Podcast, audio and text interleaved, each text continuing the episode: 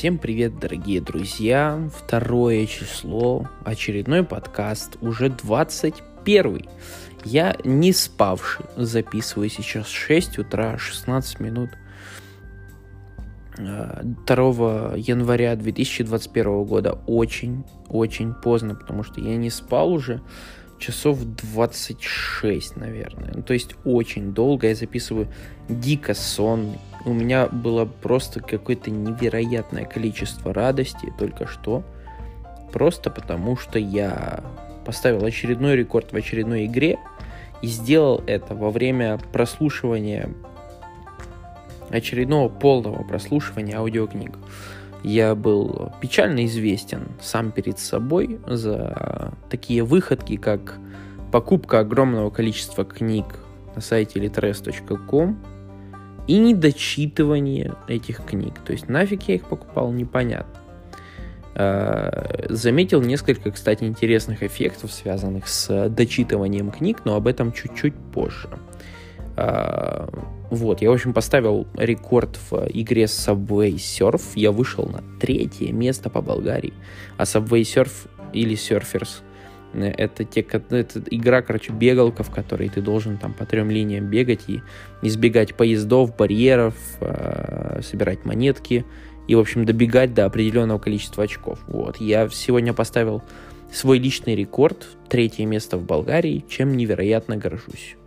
А, второе. Я закончил наконец-то книжечку про инвестирование такого автора, как Бабайкин. Книжка называется «На пенсию в 35 лет», э, которая дает, по, по идее, должна давать полное руководство для... Эм, то чтобы для начинающего, вообще для профана, да и руководством это сложно назвать, это такой сборник советов и принципов того, как все должно быть правильно сходиться именно в сфере инвестирования. В общем, и книжка очень ценная, но это не такой типа типа to-do лист, типа что делать, потому что, во-первых, это для российских реалий написано, э, что не подходит нам в Болгарии, или подходит, но или подходит, но частично. Я опять зазевался. Вот. Поэтому э, книжка такая, ну, полезность ее достаточно интересна, если там, скажем, заинтересуетесь инвестициями, она достаточно небольшая, по-моему, с часов 5, что ли, ну или 4. Это, ну, я, кстати, все книжки я читаю исключительно в аудиоформате, потому что, ну, не знаю, в, книж... в книжном мне скучно становится. В аудио я там могу в игру поиграть, могу на машине покататься, могу походить просто куда-то туда-сюда. Могу просто во время уборки, готовки... Ай, ладно, я никогда не убираю, не готовлю, кого, кого я обманываю. А, нет, просто во время лежания на диване я могу что-то послушать. Это очень э, приятно, скажем так. В это время я могу что-то поделать, что мне интересно. Так вот, э, книжка достаточно небольшая, интересная. Э, недавно буквально старался начать э, Робина Шармы читать. Монах, который продал свой Феррари. Это первая книжка. И вторая книжка «Кто заплачет, когда ты умрешь». Обе книжки для меня, ну, как сказать, показались эти книжки для меня, ну, слишком, наверное, банальными. Хотя... Ну, я бы так даже не сказал. Короче, максимально странное впечатление у меня от этих книг. С одной стороны, те мудрости и истины, которые там есть, они супер банальные. Ты вроде как о них знаешь, но с другой стороны, они, они напоминают тебе о них. Потому что ты их знаешь, и типа, исходя из того, что ты их знаешь, ты о них успешно забываешь. Типа, ах, я это знаю, это не работает, и забуду это нахрен. А книжка это тебе в такой не очень навязчивой манере, но достаточно убедительно и каждый раз напоминает о том, что они вот есть. Достаточно полезная книжка, в принципе, ничего плохого про нее сказать не могу. Кстати, со старта еще хотел э, рассказать об одном принципе, который я лично даже не принцип, а скорее эффект, который я заметил, когда начал читать книги. Э, вот. Меня беспокоило то, что я порой не дочитываю даже до четверти книги и закидываю и выкидываю нафиг. А, когда я взял себе за принцип, это было буквально недавно, может месяца два, назад, да, дочитывать каждую книгу, может не сразу, но обязательно ее дочитывать в итоге, то я, для меня открылся новый мир. Э, потому что не все книги можно воспринимать как э, сборище каких-то разрозненных идей. Некоторые книги, как мне показалось, э, содержат интересные идеи, хорошие, правильные мысли в конце. Или эти мысли можно почерпать только после прочтения полностью книги и осознавания и осмысления этого как такого, ну, в своем роде полноценного произведения. То, то есть только так. Если так прочитать полкниги, то и эффекта не будет, и нифига не поймешь. И как-то и, и нафиг ты ее покупал, да, но это не значит, что все книги должны нравиться, да, я, например, купил там одну, э, повелся на заглавие, уже забыл, что-то типа «Хватит ссать», что-то такое. Э, в общем, там про какие-то женские истории, которые, ну, совершенно не близки, Э, вообще что-то непонятное написанное, ну не то, что ужасно, я не литературный критик, я сам в жизни общаюсь как быдло ебаное, да, вот, но то, как там было написано, ну не знаю, ну слишком как-то просто, что ли, режет звук, просто ты слышишь там, self-help литература, да, она не блещет интеллектом или какими-то литературными изысками, я в этом более чем уверен. Я не разбираюсь, но, в принципе, это неудивительно было бы для меня.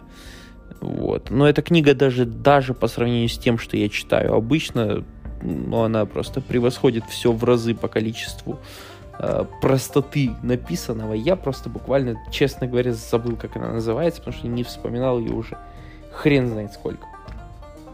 Э, валяется еще в непрочитанном книга Никиты Непряхина «Я манипулирую тобой», в котором автор пытается ответить на такой философский вопрос, а что является манипуляцией, что нет, и как правильно определять, противостоять. И на каком-то этапе мне, точнее, со старта с, с начала прочтения книги мне стало понятно, типа, что такое манипуляция, да, вот там он как-то очень сложно объяснил, и, в общем, не будем об этом здесь говорить, но если бы было время, я бы сказал. Э, в общем, он начинает стартовать, стартует с эм, определения манипуляции, потом переходит плавно, переходит к эм, тому, как же эту манипуляцию различать, где она есть, как правильно противостоять и так далее.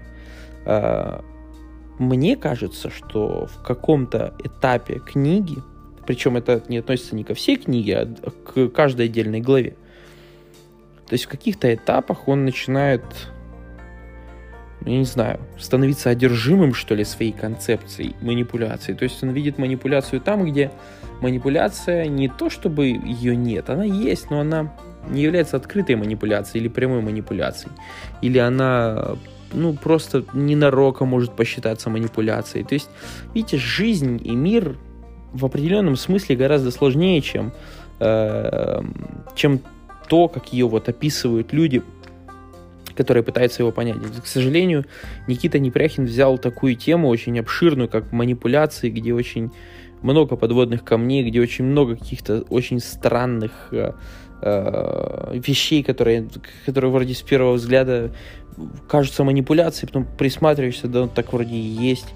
А потом еще проживаешь лет 5-10, понимаешь, что все-таки была манипуляция, потом еще проживаешь 30-40 лет и понимаешь, что вообще ничего не манипуляция, а все вот так, как происходит, так и происходит. Короче, жизнь это очень сложный концепт, и для того, чтобы его подумать и обдумать, и для того, чтобы правильно определять манипуляцию, в общем, манипуляция там это рассматривается именно в негативном контексте, потому что ну, разные манипуляции есть, но есть вот именно негативный контекст. Это когда э, за твой счет фактически стараются себе другие люди получить свои какие-то преференции. Ну, то есть, э, грубо говоря, если человек настроен на то, чтобы делать для тебя что-то, да, отдавать ну, свои силы какие-то, что-то отдавать тебе, для тебя, да, тут сложно это назвать манипуляцией, да, то есть манипуляцию сразу можно узнать, когда, когда твоими чувствами пытаются как-то играть для получения какой-то собственной выгоды, поднятия значения в твоих глазах, финансовой выгоды,